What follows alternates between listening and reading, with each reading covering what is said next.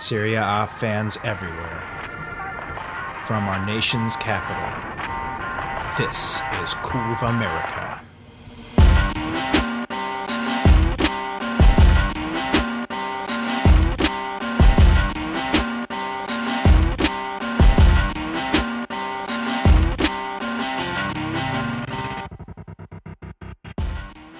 Welcome back, Curve Americans and Podcast Paisani. I'm Chris with Marco and Tad, and guys, the season is back.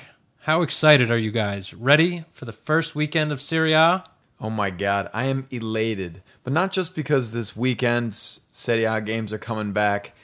Guys, I got some big news. I think I'm going to be a dad this weekend. Oh, you slipped one past the goalie? I was not expecting it to be introduced that way. I'm gonna get a, did you five-hole the goalkeeper? I'm going to get a four-legged fur baby. It's going to be a little French bulldog, and it's going to be named Mia after Mamma Mia. All right. I like that name. Jesus, I was not expecting you to go that way for your being a dad. That's right. Okay. Well, Pepper the podcasting pug apparently has now some competition. Yes, apparently, man. Well, that's great. So is Mia, is it? Yeah. She's arrived already?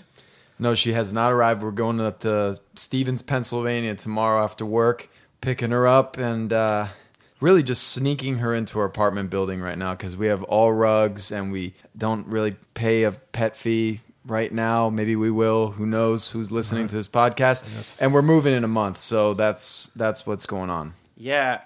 So it has to clear medical first. It has to complete the transfer medical. She already passed the medical with flying colors, and she's in good shape. I'll believe it when I see you and her holding a jersey in front of the apartment number outside your apartment. Yeah.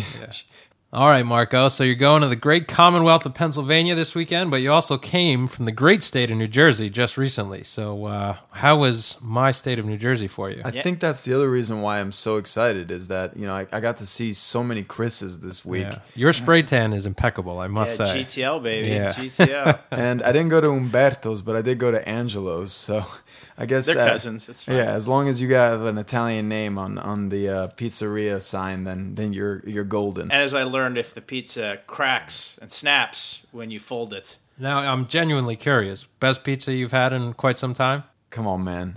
I made some homemade pizza last weekend. All right, no, okay, sorry. DC takeout versus New Jersey takeout. Depends where you're going, but I got to say it was pretty tasty. In DC, it costs $36 for your own personal pizza. So. Yeah, that's so true. Guys, man, I'm so pumped. I got my hair cut for the podcast because no one can see me. But just trust me, it's looking great. It is. Tad's looking good. You're also looking good because we've got our first Roma Club DC, Curva DC, coming up on Sunday. Oh, yeah, that's great. Pub's giving away a free beer to everybody. We got all sorts of stuff raffling off. It's going to be great. I just committed 4 quarts to that. Guys, I stepped into the telephone booth and stepped out Shazam, Tad the podcaster. I'm rocking all my gear. I got my Carhartt shirt on, let everybody I know I'm from the Iowa, and I got my Roma shorts on that Marco and I stripped off of a discarded mannequin in the dumpster outside Roma's practice when we were in Boston. So I got shoes. I'm good to go, baby. You guys are clever. Well, I'm happy to report Roma is actually going to be on TV this week, so thank you, BN. What do you guys think with all the transfer news? We got Real Madrid TV. We got Neymar now in Ligue 1, which is also on BN Sports. So it's PSG TV now. Is that what you think what's going to happen? It's PSG TV now, yeah. This does not bode well for Serie A in general. Yeah. I got 222 million reasons why it's PSG TV now. Everything but Serie A TV. Yeah. That's going to be championship before the Serie A. Is it UAE or is it Qatar that owns BN? Oh, I don't remember, but I think it's Qatar. UAE, if it's Qatar, it's PSG TV now. If it's Arab Emirates, we're not going to see any PSG because they're having the embargo on Qatar as we speak. Yeah, so there's some little geopolitical stuff going on there. Affecting DC our style. TV watching. Yeah. So, I mean, I don't know. If it becomes PSG TV, I might start protesting outside the Qatar embassy to get more Roma games, more Serie A games in general. We got to see more of those Napoli games. We got to see those fresh inter-squads. I got to see my Atalanta, and I got to watch the Flying Donkeys race into the top 5 this year. All right. I like to hear it. And Cortona to go down. Oof. We'll see. All right, guys. Well, let's kick it off. This is our first Serie A podcast of this season. We want to remind everybody, Curve America, we're on Facebook, Twitter, Instagram, all Curve America, all one word. Please find us on there. You can email us at fabio@curveamerica.com. You can also find our podcast on the website asroma360.com on the podcast tab. You can find us on iTunes, Google Play, and SoundCloud. We are working on trying to get on a couple of other outlets, but for now, those three you can find us on. Of course, the internet as well. And then here I come. There you go, Tad. Here I come with my fresh haircut. Guys, if you're out there and you're on Apple, let's go ahead and subscribe, rate, comment, and no matter where you're on, share with your friends. Big shout out to Tony for the nice words he put out there, knocking my mom off of the latest review on the podcast on iTunes. So thanks, Tony. Thank you very much. Umberto's Pizza. We appreciate it. That's our Tony. That's our guy. All right, guys, let's get into it. This is the first rundown of Serie A for the Curve America podcast of the 2017-18 season. This week, we break down all 20 teams and their summer transfer moves and preview the 2017-18 season. Curve Americans will get the knowledge they need to degenerately gamble on Italian soccer. Yeah, make that money. You're welcome. Don't blame me. We're going to be giving you the kind of insight on the whole table, the way only three guys who have spent the entire summer posing as Serie A clubhouse caretakers could. It's-a me, Tadeo. So sit back, relax, and enjoy the show. Uh-oh, you hear that crack? That's us drinking the shameless plug local beer of the week. This one is DC Brow's The Citizen. This smooth, Belgium-style pale is brewed in Northeast D.C., an area that screams fresh and natural, just like the famous swamp D.C. was built on. Don't let the delicious taste and misleading Citizen name fool you. There still is no path to Citizen by drinking it. D.C. Brow's The Citizen. All right. So we hope everyone can sit back, relax, enjoy. Here we go. We're going to start off, first off, with Super Copa Italia, which was the big game last weekend to get us started off. Pretty exciting game, Marco. What'd you think? 3-2 finish, OTFR winning this one in the 93rd minute.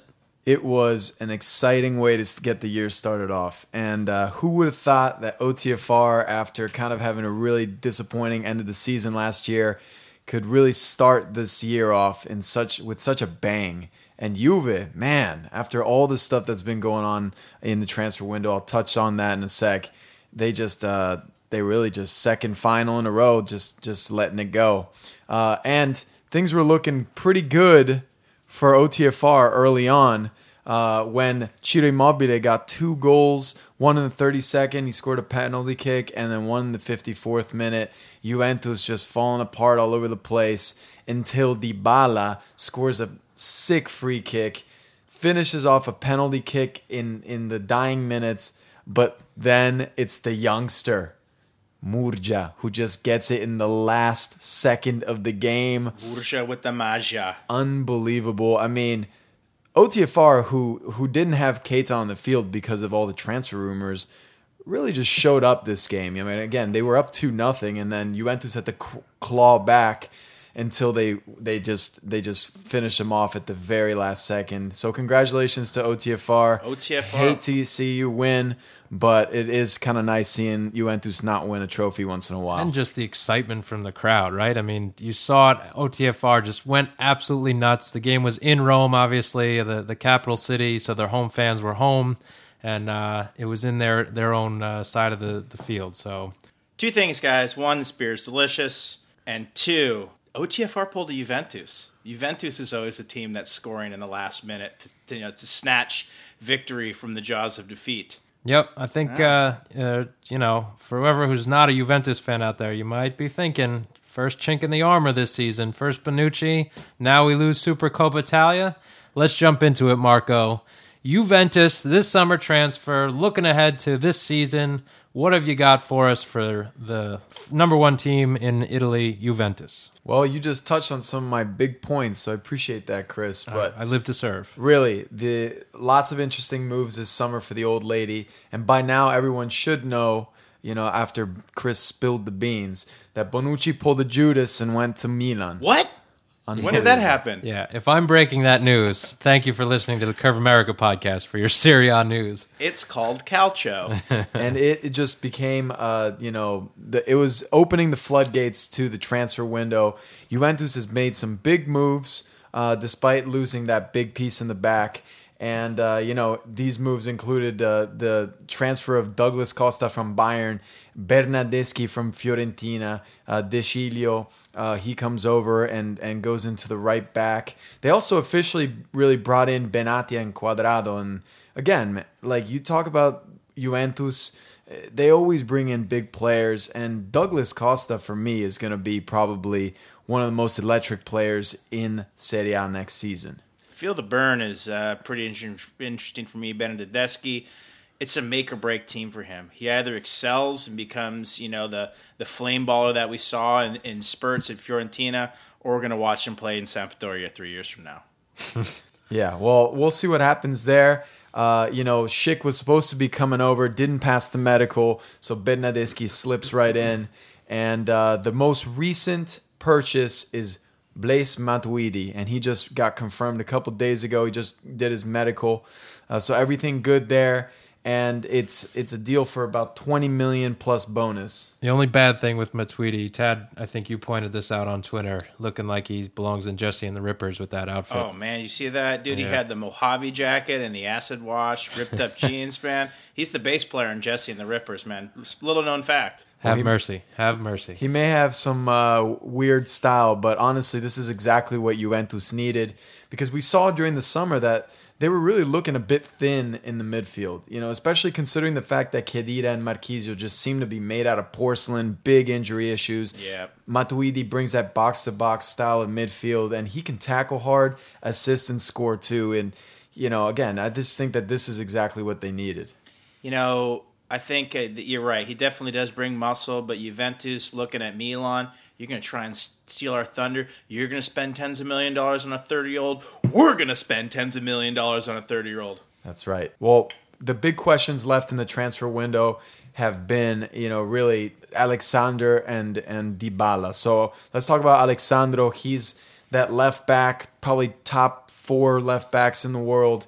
Chelsea has been after him all transfer window, and they could really improve with Alexandro. Anybody could, maybe except Real Madrid. And at this point, it just seems like it's a bit too late. There's still some rumors swirling around of Spinazzola coming from Atalanta. Maybe that's adding to the flames of that transfer rumor.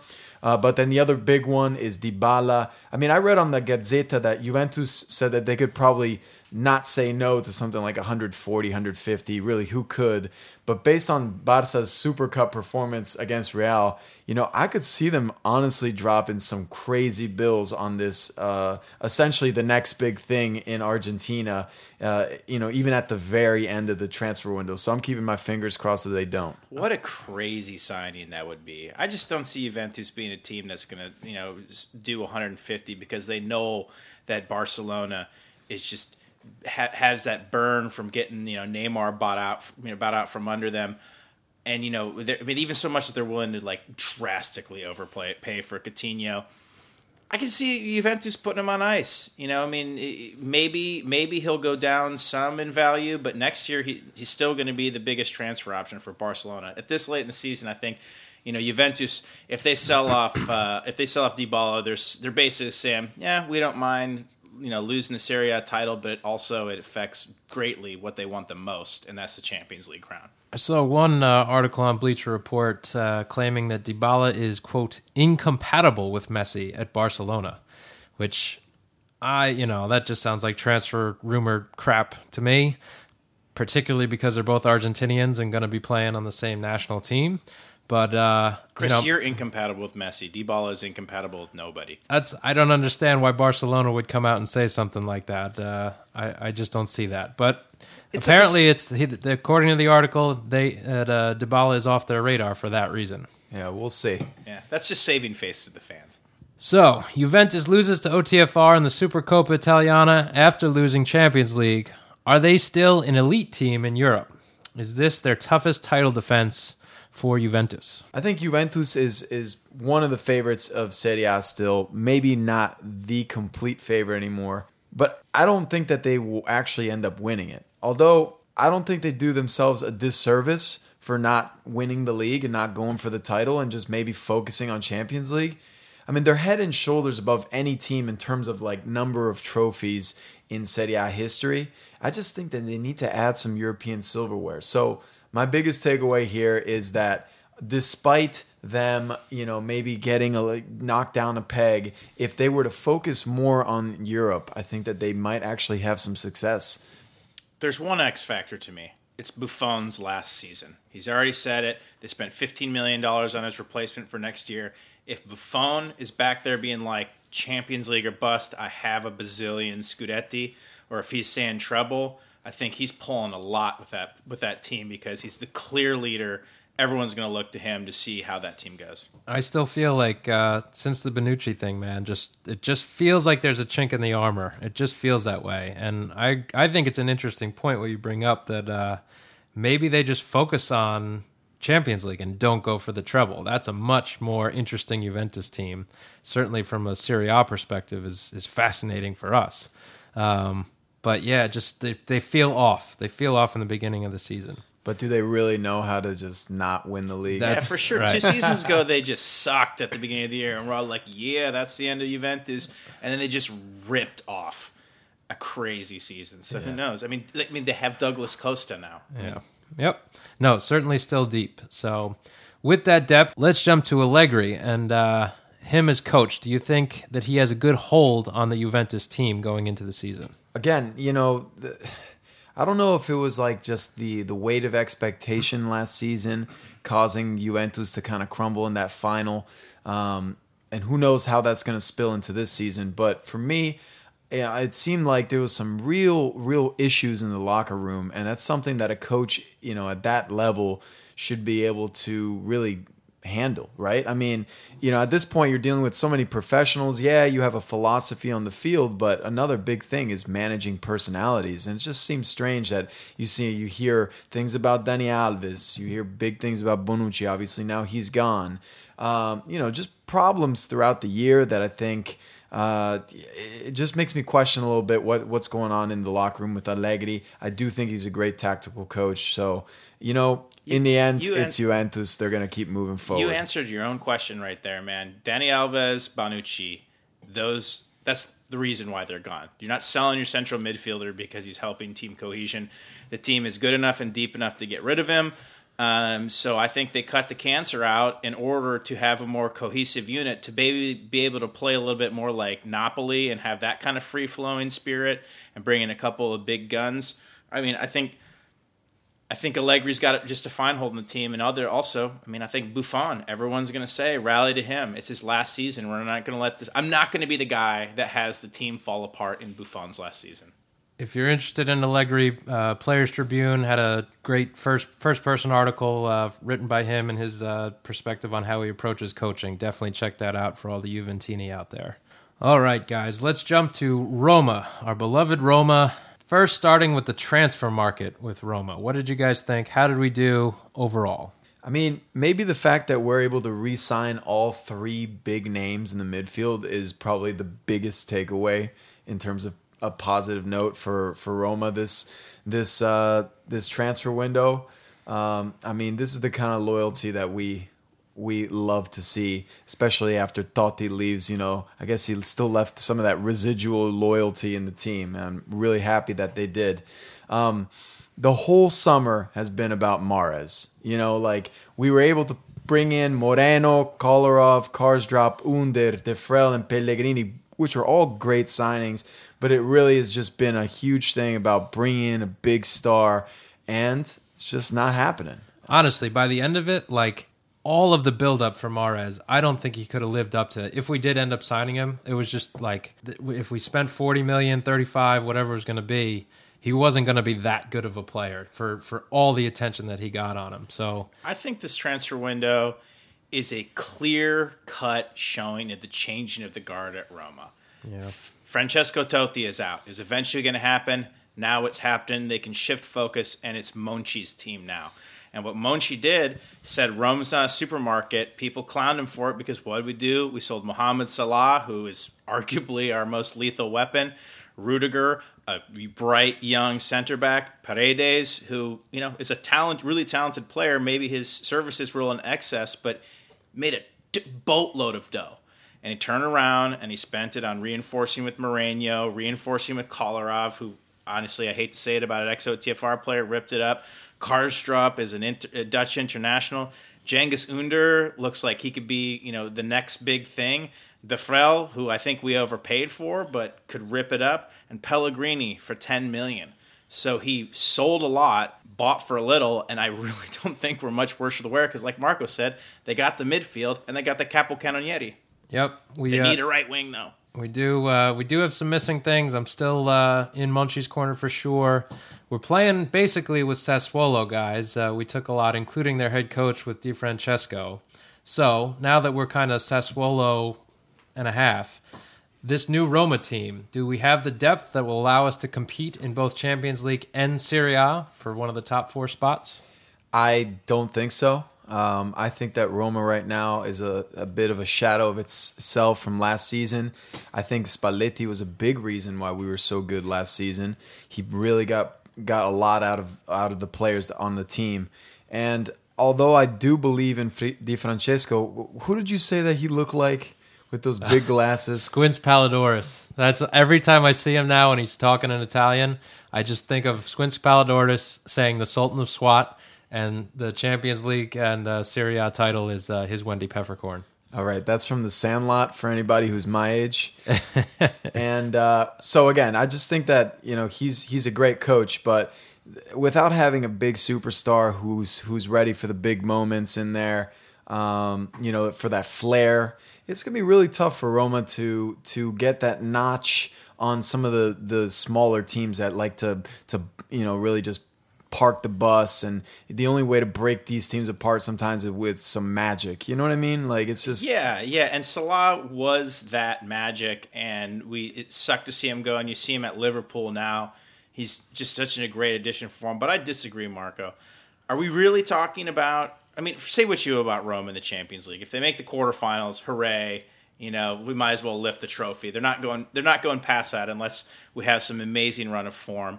But a top four spot for Roma? Absolutely, man. Eusebio Di Francesco is a guy that took trash Sassuolo to the Europa.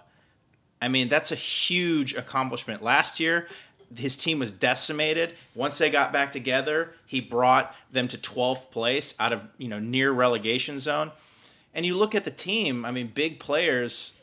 We have Dzeko. And I know you're not too high on him, Chris, but like the guy scored 30 goals last year. And look at our midfield. We have Nangolan. Everybody and their dog wanted Nangolan. We have Strootman, another year healthy. DDR is the captain now. We might be a little thin at defense, but Kolarov might turn out to be an amazing signing. And I think, you know, with the depth with Pellegrini and De Frel can bring. And honestly, guys, I think that in these Champions League in these early Champions League things, we're going to see something out of Cengiz Under. So I think this team, for all that's been put on it, because it's Roma, everybody goes, Roma sells off their best players. Roma lost Luciano Spalletti. Roma's trash. I hear everyone saying that they're not going to, you know, they're going to have trouble finishing the top four. I still think they're a Scudetto contender. What? Just a follow up question. Did you guys feel more confident going into last season when we started this thing, or more confident this season? That's a good question because I didn't really feel confident last season going into it. I felt more confident last season. I'm with Marco. I felt a lot more confident with Spalletti at the helm. I guess we still had Totti, but there were less question marks for me last time. Sure. Actually, last year, no, I tend to agree. I was really high on Mohamed Salah going into last season. Yep. The other thing about that, though, is we've seen what Napoli can do, and we're seeing Luciano Spalletti on Inter, which everyone's kind of saying they're a coach away. And we've seen Milan, you know, spend all that money, so there's more competition. So, I mean, obviously you got to be more excited last year because Roma was a clear-cut top three team last year. I agree. So Roma's got their work cut out for them early in the season here. We've got Atalanta up first, and then I think we have Inter in the second game of the season. So Atalanta-Roma, draw. All right, we'll see. I'm going to give my prediction because I have Atalanta. In the Atalanta section. Okay. I'm going to give my prediction in the Atalanta section. Hey, sorry, guys. It's been a while since we podcasted together. I was starting to think that Marco Palmieri and like Mike Piazza were my co-hosts. Yeah. Let's keep rolling, guys. Let's go to Napoli. No news is good news for the Napolitan, holding on to everyone throughout the summer. Big transfer news? Not really. They're all intact. You got to start with the forwards, guys. Milik, Mertens, Insigne. Tad, your favorite word to say? Halihong. All intact up front. Hamsik, my punk rock Harry Potter. You that's good. Punk rock Harry Potter. Got to see him with those glasses, guys. Giaccherini, Jorginho. You know, they all got these guys still, and they beefed up their defense with Mario Rui, Unas, I know I'm saying that wrong, Maximovic, plus podcast favorites of Ghulam, or Gollum, Lord of the Rings, and Usai, both back. Looking forward to pronouncing those names all season. Team looks pretty unified, guys, as unified as the 50,000 fans at the San Paolo for Champions League, the qualifier. Did you guys see any of that highlight this week? I did. They waxed them out. And they took care of business, man. Yep. Yeah. Super loud. I mean, 50,000 people in San Paolo. That's pretty impressive for an Italian soccer team, for sure. And apparently, our own Pepper, the podcasting Partner Pay fan, was there, Tad. Any comments on that? Unfortunately, Pepper has broken my heart this summer. I found out that he is indeed a Napoli fan. So the Derby della Sud is going to be a ferocious affair in here. Tough for the household. It's really quite terrible, and I don't really wish to comment on it anymore, but I will confirm, yes, Pepper is a Napoli fan. All right. Just sound downtrodden after breaking that news. He looks ridiculous in that skin-tight jersey, though. And I got to wash it every time. You got him the yellow one? It's completely covered in hair. Yeah, so you got the yellow Napoli jersey for Pepper. All right, can't wait to see that. But yeah, guys, the San Paolo was rocking this week. 2-0, finished sorry after the game. We did the best we could at this stage of the season, but lacked some sharpness in goal, which to me is an understatement. They missed a couple gimmies in this game, but it is the first big game of the season. For me, guys, Napoli, if they're humbling on all cylinders, they are the most dangerous team in Serie A heading into the season. I think they are the best team in Serie A for me. Whereas every other team that's trying to vie for the Scudetto this year is adding big names or this big pieces moving. Basically, throughout all that and all that drama, Sarri basically has the Napoli team like Ivan Drago and Rocky IV in the montage. You know, like they're just training to absolute perfection. And we saw their training session where they have drones and stuff in there to like help them figure out their positioning and whatnot. I mean, this team is ridiculous. I fear them as well because, I mean, when Roma plays Napoli, I'm going to make Pepper wear that old terzo that's a camouflage jersey because I don't even want to see him. There's only one little thing that worries me about Napoli, and actually it's somewhat alleviated by the fact that they didn't lose Koulibaly this summer, or at least not yet. And it's kind of weird that we haven't even seen any big offers for him.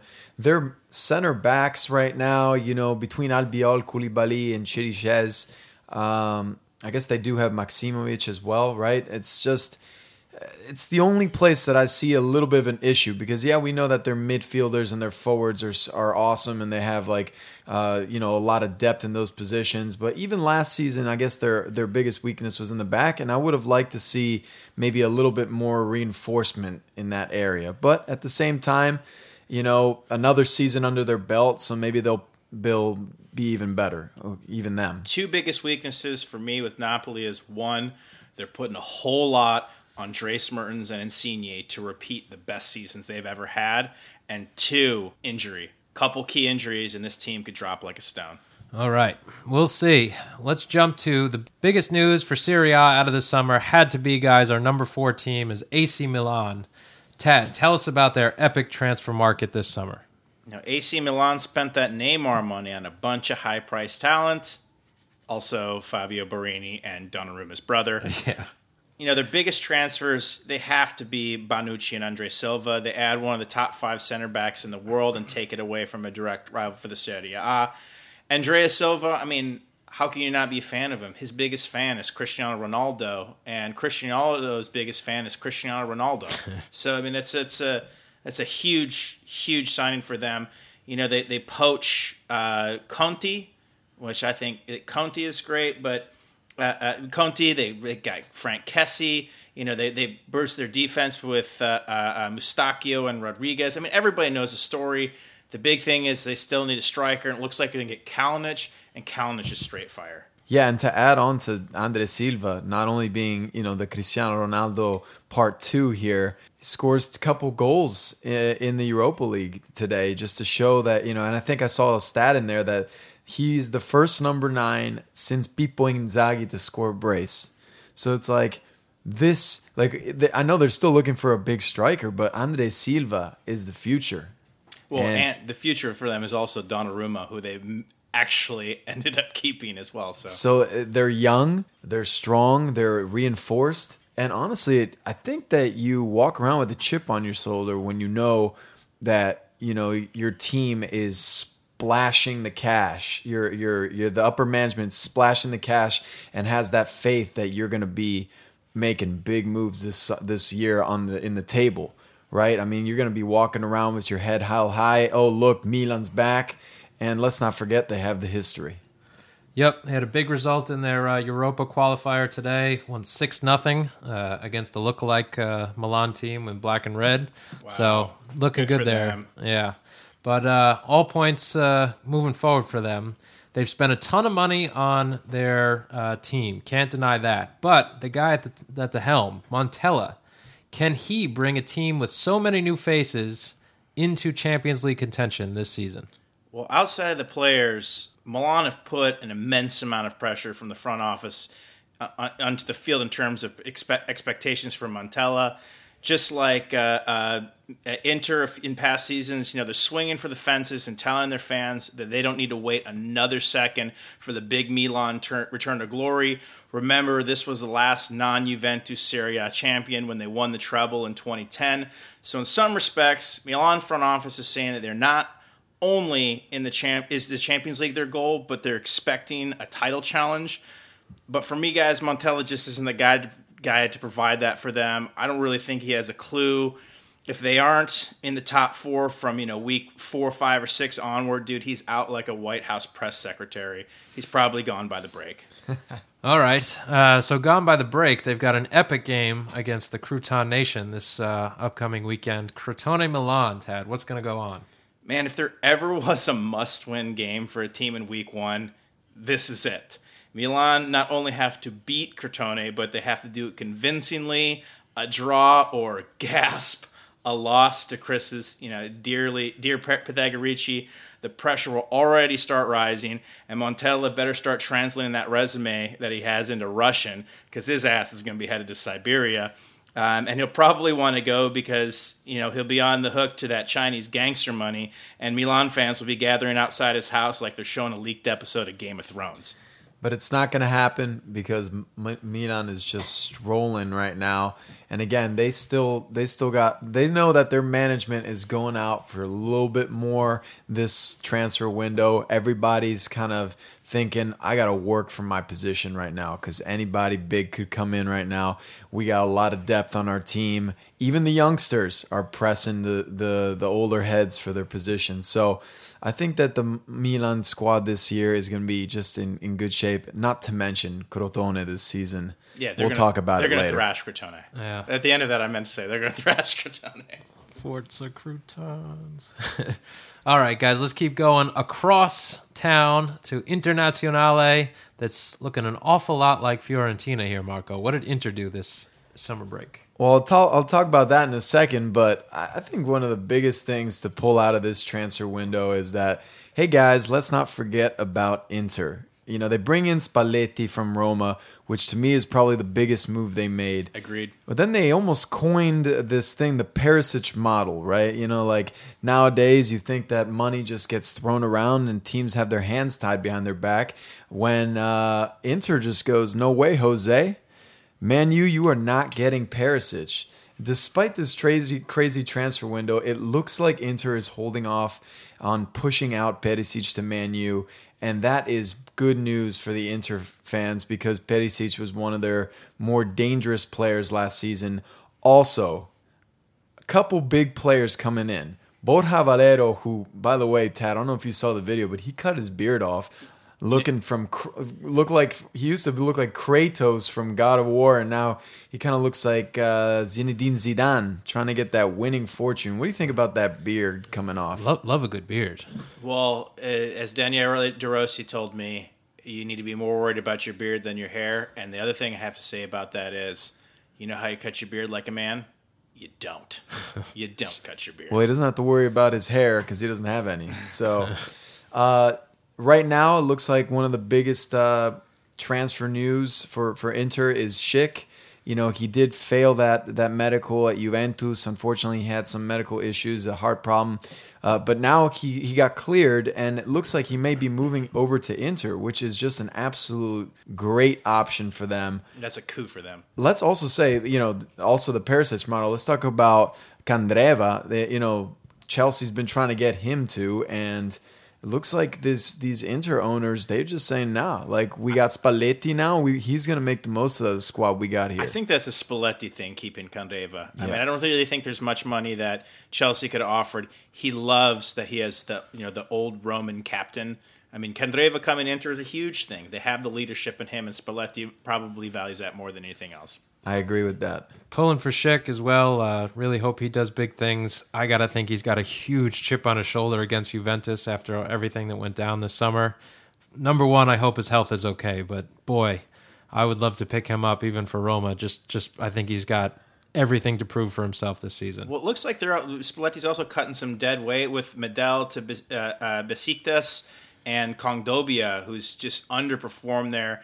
Looking out the door, and they're going to get some money for him. So Spalletti doing what Spalletti does. I'm tearing up a little bit, though, because, I mean, even though I am getting my French Bulldog this weekend, I guess I'm losing my pit bull in Medel from Inter. I love that guy, the way he plays. So quickly, guys, Spalletti, he's at the helm at Inter. Does he make him a title contender this year? Yeah, I mean, title contender is a stretch, but I will say that he has allowed them to slip into that top three, top four. For me, even after such a wild season last year, Spalletti's just good with players, and quite frankly, they've just held on to a bunch of them. And so Spalletti just comes in, and he's good moving the system around. I like the way he manages players. My only question with Spalletti is, you know, is he going to keep developing some of the younger players like a Gagliardini? You know, I know he likes his veterans, but Gagliardini is a youngster that I would consider part of this golden age of youngsters for Italy. I'm really hoping that Spalletti keeps him as a starter in there.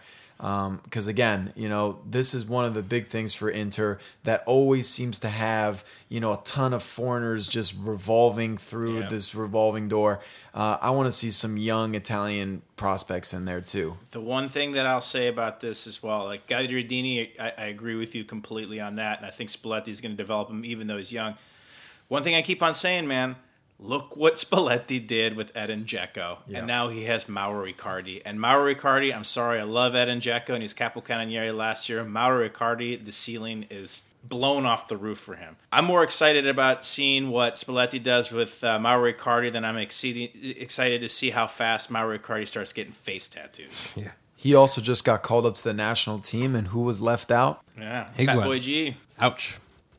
Let's do one more, guys. Fiorentina, just because they're so interrelated with Inter here. Got to start with the question with Fiorentina. Who did Inter not take from Fiorentina's midfield? You have Vecino, Borja Valero, and Dortmund's Emre Mor, who was a target that Inter potentially usurped from Fiorentina here, but I read yesterday that might not go through. Yeah, that one fell through, I think. So. But if you're a Fiorentina fan this summer, you're begging your club to start acting like Aaron Rodgers here. Find yourself a soccer player and start courting them. Nothing. Aaron Rodgers, guys, dating Mary Margulies. Who is that? You, come on, you got to get in on the pop culture. She's a former pro women's soccer player. She's out with Aaron Rodgers. Dude, I'm still heartbroken from, what's her face, the Olivia Munn. Olivia Munn, that's the rebound, yeah. That's his big news. I would be shattered after Olivia Munn. The only thing that would be able to save me is my wonderful and beautiful wife, Leslie. Good save. All right. I actually did date Olivia Munn and then found Leslie and upgraded. There you go. I love you, sweetheart. Even better. All right. Guys, just as the transfer window is coming to a close, La Viola kind of delivers. You've got Genoa's Giovanni Simeone. Neither he or his dad, Diego, yes, that Diego, didn't go to Inter after a lot. We were chasing that rumor for half of last season. So you got to be excited for Simeone's arrival in Florence. Benassi from Torino was another solid pickup for them late in the transfer market here. And I just want to bring everyone's attention. If you're looking to get into La Viola and Fiorentina, our friends over at Viola Nation there on SB Nation, they got an article on the new captain role for Davide Astori. They really need big things for him back in the defense for the club to do things. Viola Nation is a great Twitter follow. Yeah, they do good, funny stuff there on Twitter as well. So I have to say something about Giovanni Simeone, man. You punk, leaving my newly acquired Genoa. By the way, we should say that we are all developing specialties this year on a bunch of the teams. It's like 6 or 7 teams. Obviously you can't divide 20 by 3. So Genoa is one of my teams, and Giovanni Simeone. I was texting you guys earlier this week. We're like, guys, Genoa this week, be careful. And then the next day, Simeone goes to Fiorentina. It's like, great. Yep. Still have nice jerseys. Thank you for the pickup there, Marco. Fiorentina is one of my teams. I haven't been talking about week one too much yet, guys, but I will just mention this one because Inter plays Fiorentina in week one. That's a bit of a grudge match. It's up in Milan. But these two teams, like Fiorentina, they haven't done much in this transfer market except for these 2 recent acquires.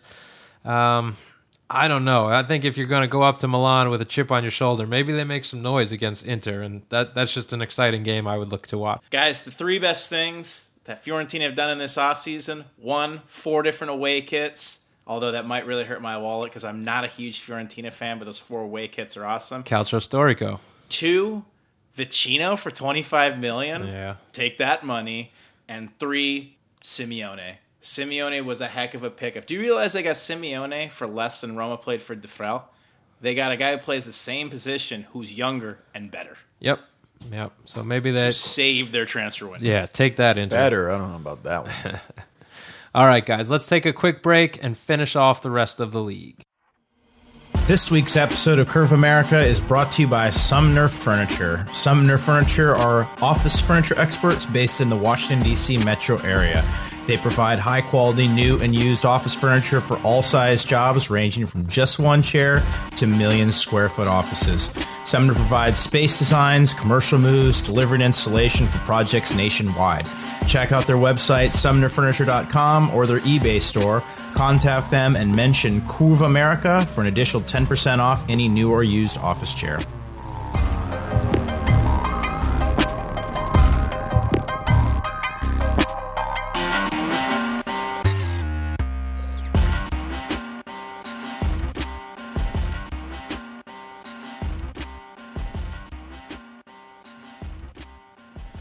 Up next, OTFR, the other team from Rome. Tad, what did OTFR do this transfer market?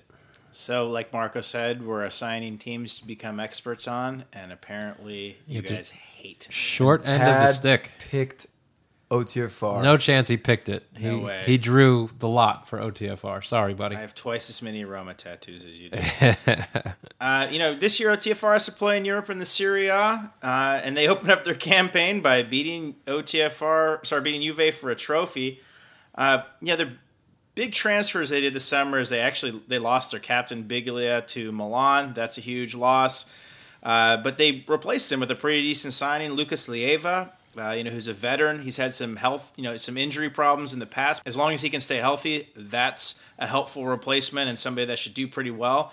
Keita Balda is the big one. Seems like he's told OTFR he doesn't want to go anywhere but Juve doesn't want him anymore. I really think it's tough to see him staying. Yeah, that drama after Super Copa, man, it got ugly. At OTFR at this point, and, he's arguably their best player. So what's my season prediction, you ask, Chris? This team is very much in the same situation as Napoli. I mean, they lost their captain, but they found a veteran replacement. So we can say not much of a loss there. Most likely they'll lose Keita Balde and Wesley Hote, but it looks like De Vrij will sign an extension, so they're pretty good in the back.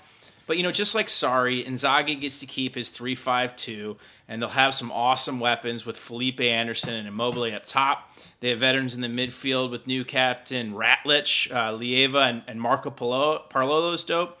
The defense is young and skilled, but they have a little veteran leadership with Radu. But for me, the most exciting part of the season will be the continued development of 23-year-old Serbian Milinkovic Savic. He was a dangerous player with 7 goals and 10 assists against all competitions last year and elected to stay in the Serie A. I mean, he's got the tools for him to break out this year like a Primavera's player's face. Big-time player, and I completely agree that he's probably one of the more exciting youth players in the league right now. Keita Balde, man, I just want to see what happens with this guy, you know. And obviously, they don't necessarily need him; they could definitely use him. But they just beat Juventus, so you know, it seems like maybe he would not, you know, they might, with the money that they would make off him, maybe they'd be able to pick up somebody or balance their books a little bit. But OTFR, very interesting team for this year. Hopefully, they can keep the off the field stuff from last season, keep it off the... hopefully all of Serie A can keep that. Everything out of there, well, yeah. According to Donald Trump, it will be equally bad on both sides. Yeah, right. So, yeah, interesting strategy from OTFR with trying to keep Keita out of the game. Maybe Juve forgets him in Super Copa. So I didn't understand it. He's very upset about it. I think you're right, Tad. He's going to leave. Big question for OTFR.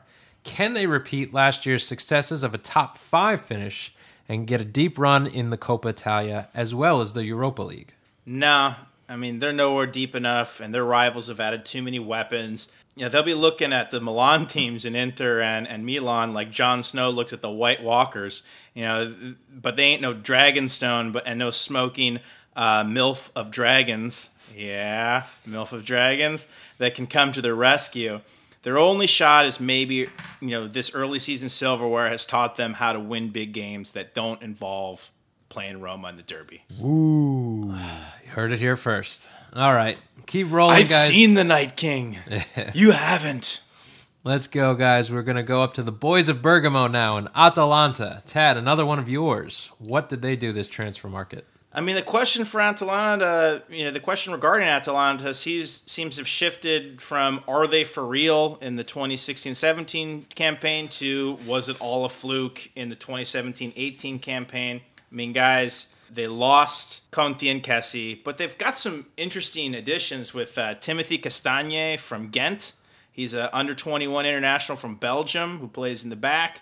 Riccardo Orsolini, who's on loan from Juve. You know, who's a super promising talent. He's one of these next generation stars. And Ilicic from Fiorentina. Ilicic. Was it all a fluke? That's a little rough. It's a little harsh, I'd say, just because, you know, they were just such a young team. They had such a good season. And then they got completely dismembered by the bigger teams. But... I mean, not really. They really only lost Kessie and Conti. And Gagliardini was at the midpoint of the season. I mean, like they had a rush after. They might lose Spinazzola soon. They ain't losing Spinazzola. So, guys, where does Atalanta go after their Cinderella season last year? Look, we all know they lost Kessie and Conti. We all know that the Serie A now has tape on them. You know, are they going to bomb it out like a Kim Jong-un wet dream? Not at the same level. They have a lot of soccer to play this year in 3 competitions, and they have to lay it on the line to get to the same point last year, but they seem to be modeling what they did last year. They replaced Conti with a young Gamble and Timothy Castagne, and they added another young stud and one of Italy's brightest next-geners in Ricky Orsolini, the little bear. They have Matteo. Wait, do you hear the phone ringing? I'm expecting a call from Juve anytime now. Caldera. They have the only Brian in Serie A, Cristante, and maybe this year he'll rip-ish up Petagna. Look, if they stay healthy, they're top 10 and will play extremely entertaining games against the big clubs. If they don't stay healthy, they're Sassuolo. Hopefully to reverse that trend. Can they contend for Europe again? Highly unlikely unless Castagne and Orsolini are the next Conti and Kessie. Their starting 11 should be competitive with Fuller and Toloi contributing as well, but they're thin. Okay, guys, so Atalanta's got a big test with Roma first week. Looking forward to that game. Let's keep rolling, guys, to Torino. Torino's biggest success to date, President Cairo holding on to the club's prized possession, Mr. Belotti. Torino holding on to Il Gallo harder than Daniel Craig on the James Bond franchise. Just one more go-round, plus a $100 million deal. Please and thank you. Idris. I mean, I'll take Daniel Craig for one more for $100 million. For $100 million? But yeah, then I want Dress. There you go. So big money, big spenders. You got to get to Torino in order for him to leave. So biggest transfer news that actually happened, guys. We're Roma fans. Sadiq, only because we met him and he was such a character at that thing that we met him at. Lankiest thing I've seen since. Oh my god, my brother. Yeah, he's a giraffe. Yeah, and Marco dapped him up. Wish him well with the Torino Bulls. He was a funny guy, so hopefully he scores a lot of goals for Torino this year. The other big one I'd say would be Thomas Rincon from Juventus, and the crosstown rivalry loan. It's just always a vexing one for me, right? I mean, what, Juventus is just going to loan out a player to the Derby? I don't know. That shows how little respect Juventus has for Torino. I mean, because he rots on Juventus's bench, but he's an impact player on Torino. Yeah. They just put him outside the door, and then they just ask Torino, take out the trash. Ding dong, and then run away. Well, I'm with the team Bulls there, so hopefully Rincon and Sadiq do big things for the real namesake team. I actually like Rincon. Yeah, so do I. He's good. So, guys, what will be the first game in which President Cairo rides the enormous bull this season at the stadium? Game 1, Bologna versus Torino. No way, man. This is my squad. Bologna, another one of my teams, and I'll give you the breakdown soon. All right. Well, regardless, we're looking forward to it, President Cairo. We know he listens. Hopefully, he'll ride the bull soon. Hey, man, they keep Belotti. They got to be happy. Absolutely. I think you got to be happy with the transfer market. All right, up next is Sampdoria. We're up in Genoa now.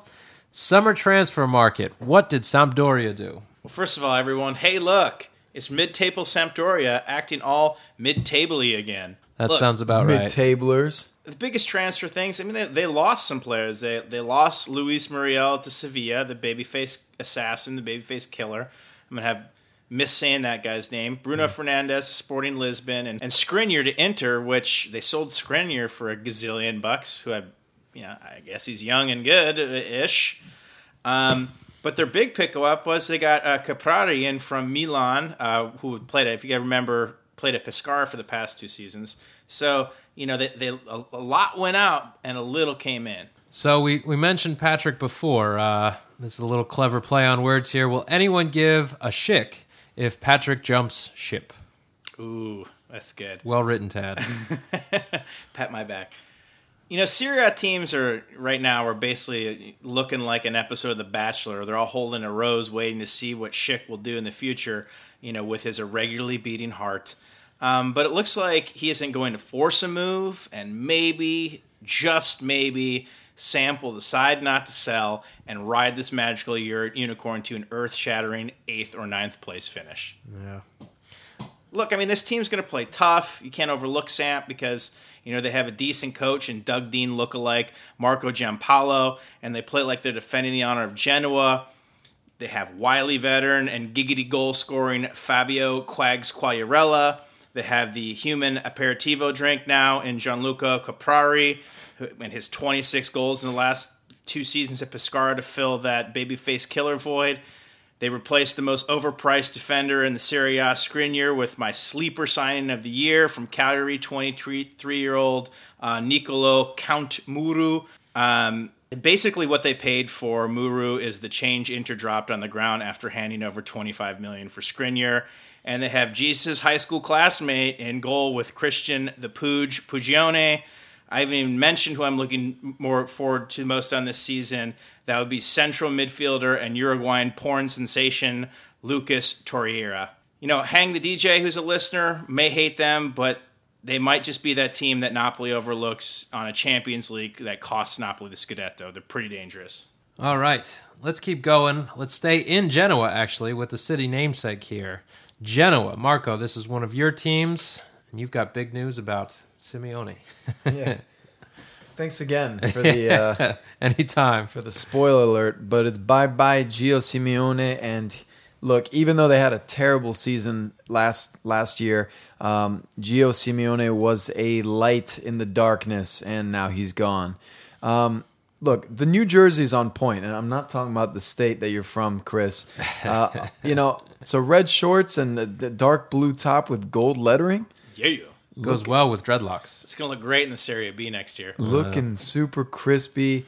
They just actually beat Cesena in Coppa Italia 2-1. So next up, croutons. Here we go. That'll be a slobber knocker. Honestly, I think that Genoa this season, you look at their lineup, it's okay. It's they're gonna be solid.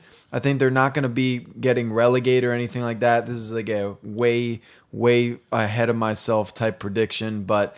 You know, maybe it's just that fresh new look that they need, and a new season is a clean slate. They lost Gio, but big moves with Gianluca Lapadula coming over from Milan, and honestly, Bertolacci also coming from Milan. It was a young talent up until probably like a year or so ago. The second he put on a Roma jersey or thought about it. Yeah, so, I mean, a couple of good players came in for Genoa, but overall... you know where they're gonna end up. Yep, definitely agree. The I don't know if it's the third kid or not, but their jersey that we saw on social media, it's really sharp, good looking jersey. And you're right, Marco. They've got Crotone next, which, believe it or not, I took as one of my teams for this season. Crotone still riding high from the surviving last season. On the last day over OTFR, they should just walk out every single game to the BG staying alive for the rest of their time in Serie A. Yeah, that's one of the best songs ever. Yeah. But Crouton Nation survives, at least for now. They had big losses, filling their coffers a little bit, I guess, with these losses, but honestly, not really from what I saw. They didn't make a lot of money here. Falcinelli's up at Sassuolo. Rossi went to Genoa. Trotta got loaned out. Sassuolo's got him, but he's going to stay in Crotone on loan. And their biggest addition is Craggle, which is just going to be fun to say, but I don't have much more on him beyond that. Craggle. So if anyone needs to become the Moneyball story of Serie A with like the Oakland A's Brad Pitt movie, it's got to be Crotone. Finding diamonds in the rough, making them play well, and then selling them for big money. That's how they're going to continue to stay up. I'd say there are two goals for this season, at least the first half. Number one, keep building on last year's momentum. Any given Sunday mentality. Hey, look, man, they beat Inter. They beat some big teams at the end of last season that maybe they can beat anybody. Hopefully that mentality stays. And then number two, keep building their fan base.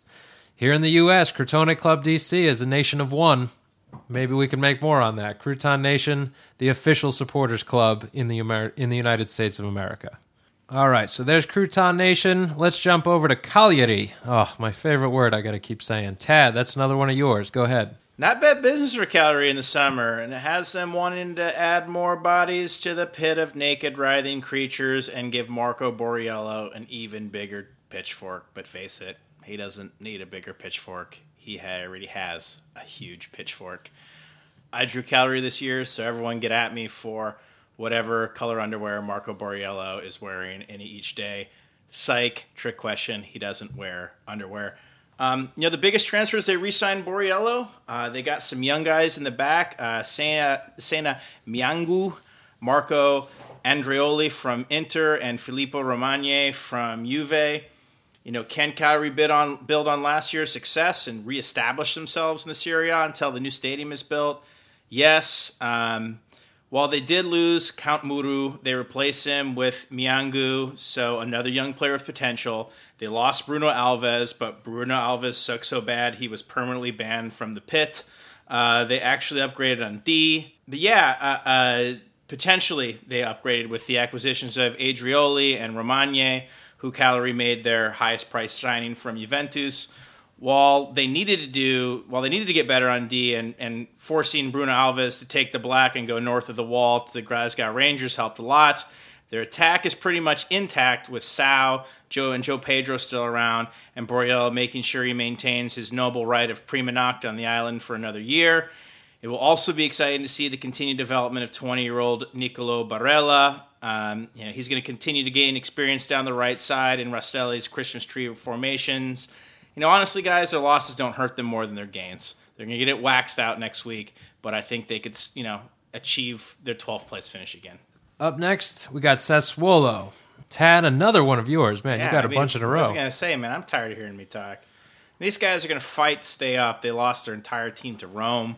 Actually, Roma gave them a couple players. Ricci made his loan deal permanent, and Ricardo Marchizza from Roma. I mean, everyone might remember him. He was really good in the U20 World Cups for Italy. Ricky Ricardo. You know, how are they going to respond to this plundering? If you had questions about EDF at Roma, have bigger ones about Christian Bucci at Sassuolo, their new coach. He's a first-time Serie A coach after taking Serie A B side Perugia to fourth place. No EDF, no De Frel, no Pellegrini. And now that Mahrez's fall through for Roma, maybe no Berardi. Bucci's going to have to rely on his veterans to, you know, maybe get a mid-table finish. They have Acerbi, Matri, Magnanelli, the captain, and Politano.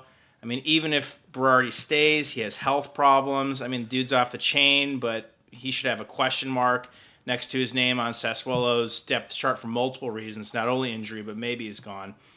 They have some young talent, you know, and Stefano Sensi, honestly, is the promising young Italian talent in the midfield. But, you know, who there's another big who knows. All these ifs, I think it boils down to the coach. You know, will Bucci be past Sassuolo coaches like Allegri or EDF, or his, you know, or is his destiny one day to be fired by Zamperini at Palermo? I'll tell you, it's Sassuolo. Going to be an interesting story this year, and they've had some ups and downs. Now with their entire team just being dismantled, it's going to be really tough this year for them to stay up in Serie A. Especially if Berardi goes.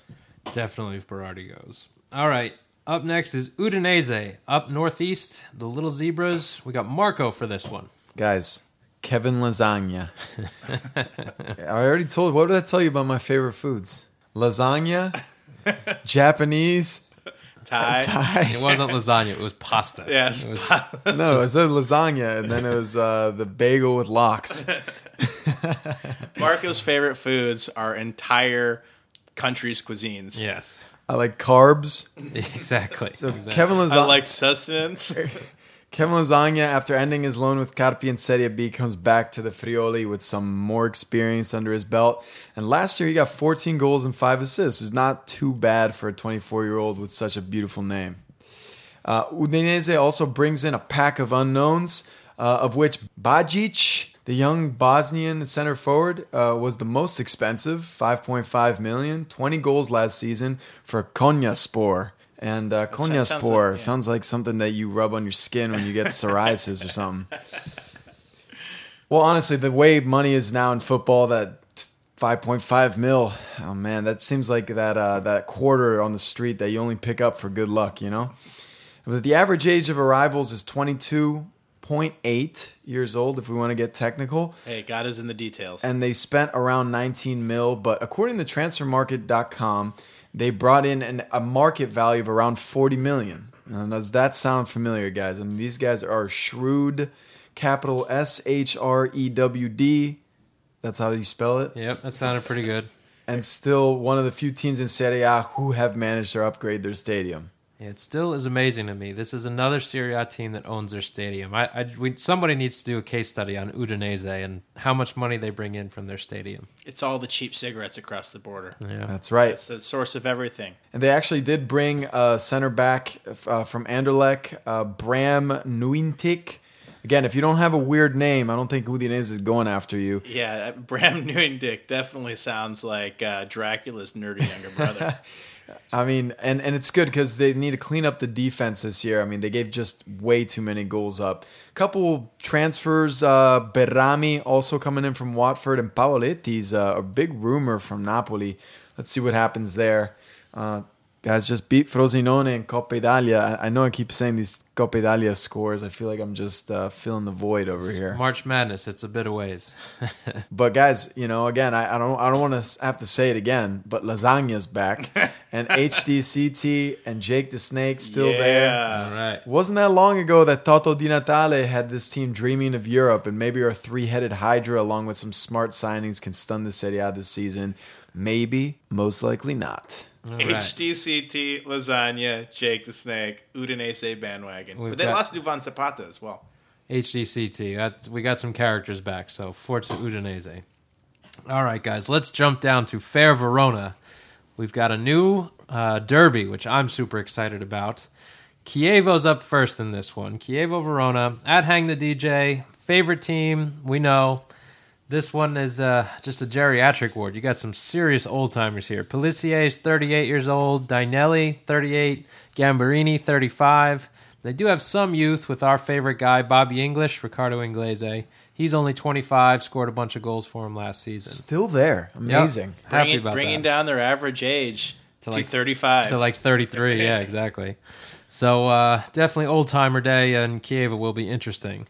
But the thing I'm most excited for this team after being disappointed by their results last year, guys, because we were hyping them up pretty loudly when we started Curve America. We got a new derby here with Hellas Verona, which is one of Marco's teams. Derby della Scala, Derby di Verona. I'm dreaming of Chievo picking up Cassano on a contract just to spite their crosstown rivals. Biggest story in Italy for that week. If it happens, guys, my question to you, would you pick a team to support in that scenario? You going with Chievo or Hellas if Chievo picks up Cassano? Well, I'm going Donks all the way, baby. Right? Just for spite. Just for spite. You know who I'm going to pick. I'm going to pick the team that I do the research on. Yeah. I think that would be a cool move. So October 22nd, guys, mark your calendars. There's Derby della Scala. We'll be there. All right. Marco, take the other half of Verona. What has Hellas Verona done this transfer market? They brought in some names. I'll say Martin Cáceres is 30 years old now, but he was on Juventus 2 seasons ago. Yep. They brought in Hertau. I don't know. I just like that name. It sounds like something that Harry Potter needs to find before the whatever the Death Dealers are. Yep. Green Boy Verde comes in, Roma loan, and then Cerci.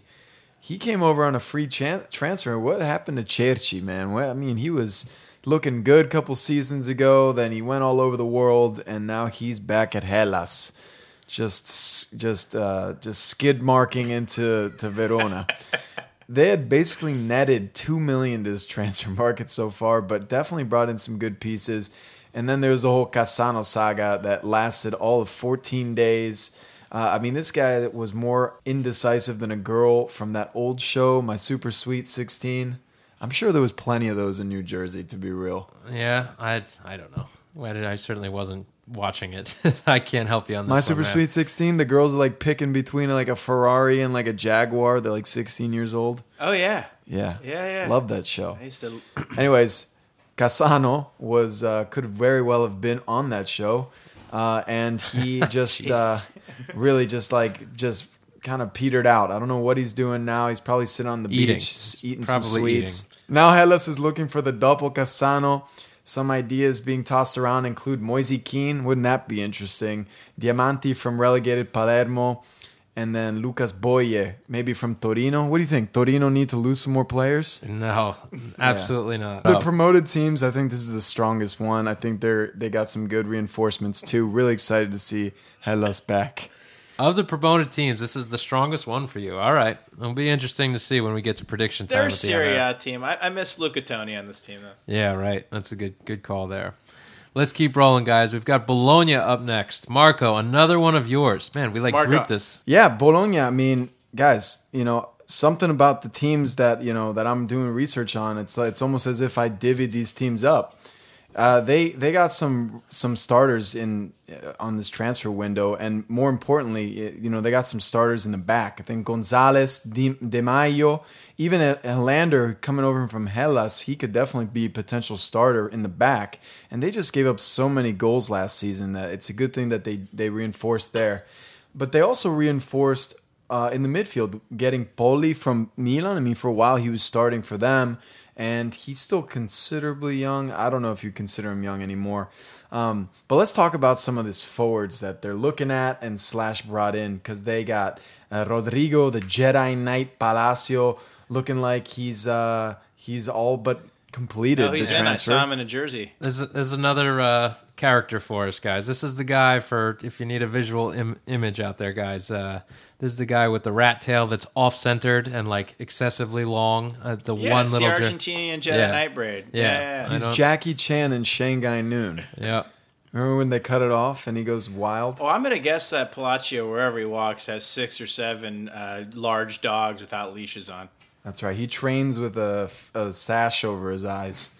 And he, I mean, they're also looking at the bomber, by the way. So Cagliari, you know, man, they're, if they were to lose Borriello, Tad, would you even do research on them anymore? I don't even know. No, I would actually start a hashtag to immediately relegate them to Serie B. But he just signed an extension. He's not going to Bologna. I think the big question for Bologna is what happens with Destro this season. Again, they're bringing in Palacio, so they got some depth up front, but... You know, is this his last year to be considered a young prospect, or is he baloney? Oh, which is, by the way, the American pronunciation of how Bologna is spelled. It's all right, Oscar Mayer, take it easy there. Everybody needs to know that it's not said the right way. All right, so yeah, it's a good question on the young prospect for him. I don't know. I think it's a good opportunity. We'll certainly see him a few times with his shirts taken off. Seemingly, he takes it off every time he scores a goal. Fewer times every season. Yeah. He's the ship has sailed on Destro. Love seeing that hairless chest flying through the cutting through the wind. I think he shaves it off his chest and glues it to his face. All right. So that'll do it with Bologna, guys. I think the only two teams we got left are recently promoted and... kind of oddball names that you don't hear often in Serie A, at least recently. We're going to start with Benevento. Tad, what have you got for them? Ooh, I got Benevento. Benevento follow Carpi and Crotone in search of being the next Serie A darlings. The transfer stuff for them, I mean, their transfer mentality is like, oh, hey, bro, let me hold that player for you. Loans, loans, loans. They got this guy, Lorenzo Venuti from Fiorentina. Oh, you remember Marco Di Alessandro from Atalanta. They got old man Danilo Cataldi from OTFR. They got Alexis Zapata from Udinese. And their best loan stars are striker and playoff game hero from them getting promoted to the Serie A. George Puskas from Inter. And also from Inter, their goalkeeper, Vid Belek. So, yeah, I mean, they got a bunch of players on loan. You know, can they do it? Can they stay up? They have a goal scorer in Fabio Cherivolo, who scored 20 in Serie B. That's great. Lapadula scored 27 in Serie B when he came up, and he had a tough time last year. Now he's at Genoa. They didn't lose players like Trump loses businessmen from his National Business Council, basically because they're built on loans. They defend their home stadium like a Serie A team. They have a coach in Marco Baroni that knows what to get out of them, but, and a big but, they finished 5th in Serie B last year, and they made it up on a miracle. They should be out by midseason. Their only hope is we all said the same thing about Crotone, and maybe there are a few Empoli's out there this year. The last one of this podcast is Spal, my team. First time back in the Serie A in 49 years. They're from Ferrara, which is over near Modena and Bologna. Actually, one of the oldest clubs in Italy, founded in 1907 by a bunch of priests at a monastery, hashtag most Italian thing ever. And they seem to be spending money, guys. The Colombarini family, they're looking to spend. They got a young goalkeeper, Alex Moret, who has had national team call-ups for Italy last year, so that's cool for them. But they seem like they're going for it. They got Poloski from Atalanta. There's rumors of Playboy Borriello arriving as well, but Tad, you said he just signed again. The rumors for Borriello come because he goes to taste the local cuisine, and everyone is excited that he's coming to stay forever. I agree. That feels like a little bit like Marcel Bugdove to me. A number of less names from Udinese, Bologna, Torino, Napoli, Juve. They've got Serie A players on their team. So in comparison to my croutons, they did pretty well this summer, going for some real talent. So I think Spal is a contender for at least staying up. They're playing OTFR this upcoming week one, so we'll see how they do. It's the battle of two light blue jerseys, which in a red-blue combo league like Serie A, it's nice to see that we got some color changes here. Sounds like a game that I don't want to watch. Yeah. All right. So there's the league, guys. Let's jump and finish this off with the top four predictions. Who wants to start with there? Top four. Marco.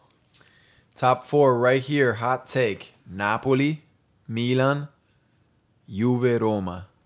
All right. Mine, I'm going to say Juve, Napoli right on their heels. Mine is set up this way. The Juve-Napoli, that could switch just as easily as my next two, Roma-Milan. Those first two teams could go, and then the second, third, and fourth ones could just as easily switch as well. I also think Inter's going to be nipping at their heels, guys. What kind of a prediction is that? Yeah, that's a trash prediction. That's like saying all four teams are interchangeable. No, I think Juve and Napoli are going to be super close to each other with a big distance between Roma and Milan. Roma and Milan will be close to each other, and then Inter may be nipping at their heels. But I just don't. I think Roma's lost a step. I don't think it's going to be as close as it was last season. Well, with that being said, guys, I pick Roma to win the Scudetto this year. All right. I think it's Roma's year. I think that a wise choice. I think that there's some of these acquisitions are really going to surprise, and they're going to offset the loss of Salah. I think they're going to stay healthy, and I think their midfield dominates with that veteran leadership. And I think that Alisson is going to be the man this year because he's a good interviewer. Yeah, and a world class Don Draper of the Serie A to boot. Napoli, I have second. And just like Marco, I have Juventus dropping down to third. Those big predictions for the podcast, guys. And all the way to third. And my fourth place team is going to be Inter. Milan's going to have trouble with their coach. They're going to fire Montella by the break. And Spalletti is good enough. And if you look at them, with Icardi, Konandreva, and Perisic, with the attack, Gagliardini, Joe Mario. Maybe Schick. And their back line is not too bad either. I think that they slide in the top four. All right. So I think that you guys were all right. There's going to be more parity for sure in the Serie A this season, especially up top. Let's jump down to the bottom three predictions. Who is going to get relegated? Marco, you start again. Benevento, I think that there's just not enough information out there on them, so I think they'll get relegated. Didn't you hear me? I had a bud pearls for that. No, you did. But they're still going to get relegated because they barely got into Serie A. So, and it also really depends on how they do in the Copa Italia. Exactly. Sampdoria, I hate to say it. Maybe it's because I picked up Genoa as one of my teams, and I just think that Sampdoria just losing a bunch of pieces this year. Who knows if they'll be able to hold on. And then the last is the Croutons. Man, I really think that Croutons are going to be in bad shape this year. They lost Falcinelli. I don't know. They what do they still do? They have Davide Nicola back from his bike ride yet? I don't even know. Yeah. They've got pride. They've got Southern pride. That's about it. Though I'm going to go now. Croutons going down, man. Falcinelli's the only reason they were up. I hate to say it. Benevento is going to have a Malavento of a season. They're going down. And Genoa. The trash this year. Genoa's trash this year. They should have gone down last year, to tell you the truth. So it's unanimous on the first team, Benevento. We all agree it's just not their year. They're going to go right back down.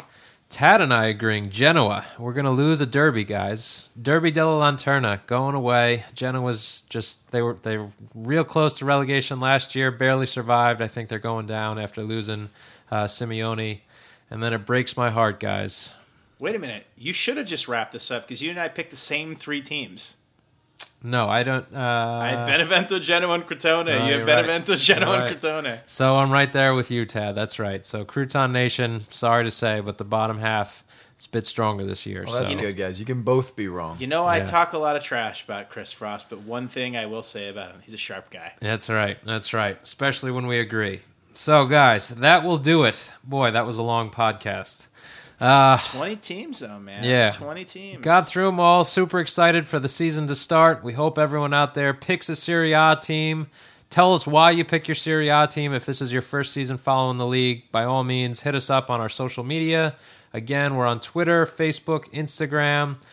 You can hit us with an email at fabio@curveamerica.com. Subscribe, rate, and comment. And looking forward to week one in the Serie A. Next week, we'll break down all 10 games. We hope you tune in again on our podcast. Again, we're on iTunes, Google Play, SoundCloud. Check it all out. Until next week, ragazzi, we say. Looking forward to week one because it starts in 15 minutes. Yeah. But arrivederci. Ciao. Ciao.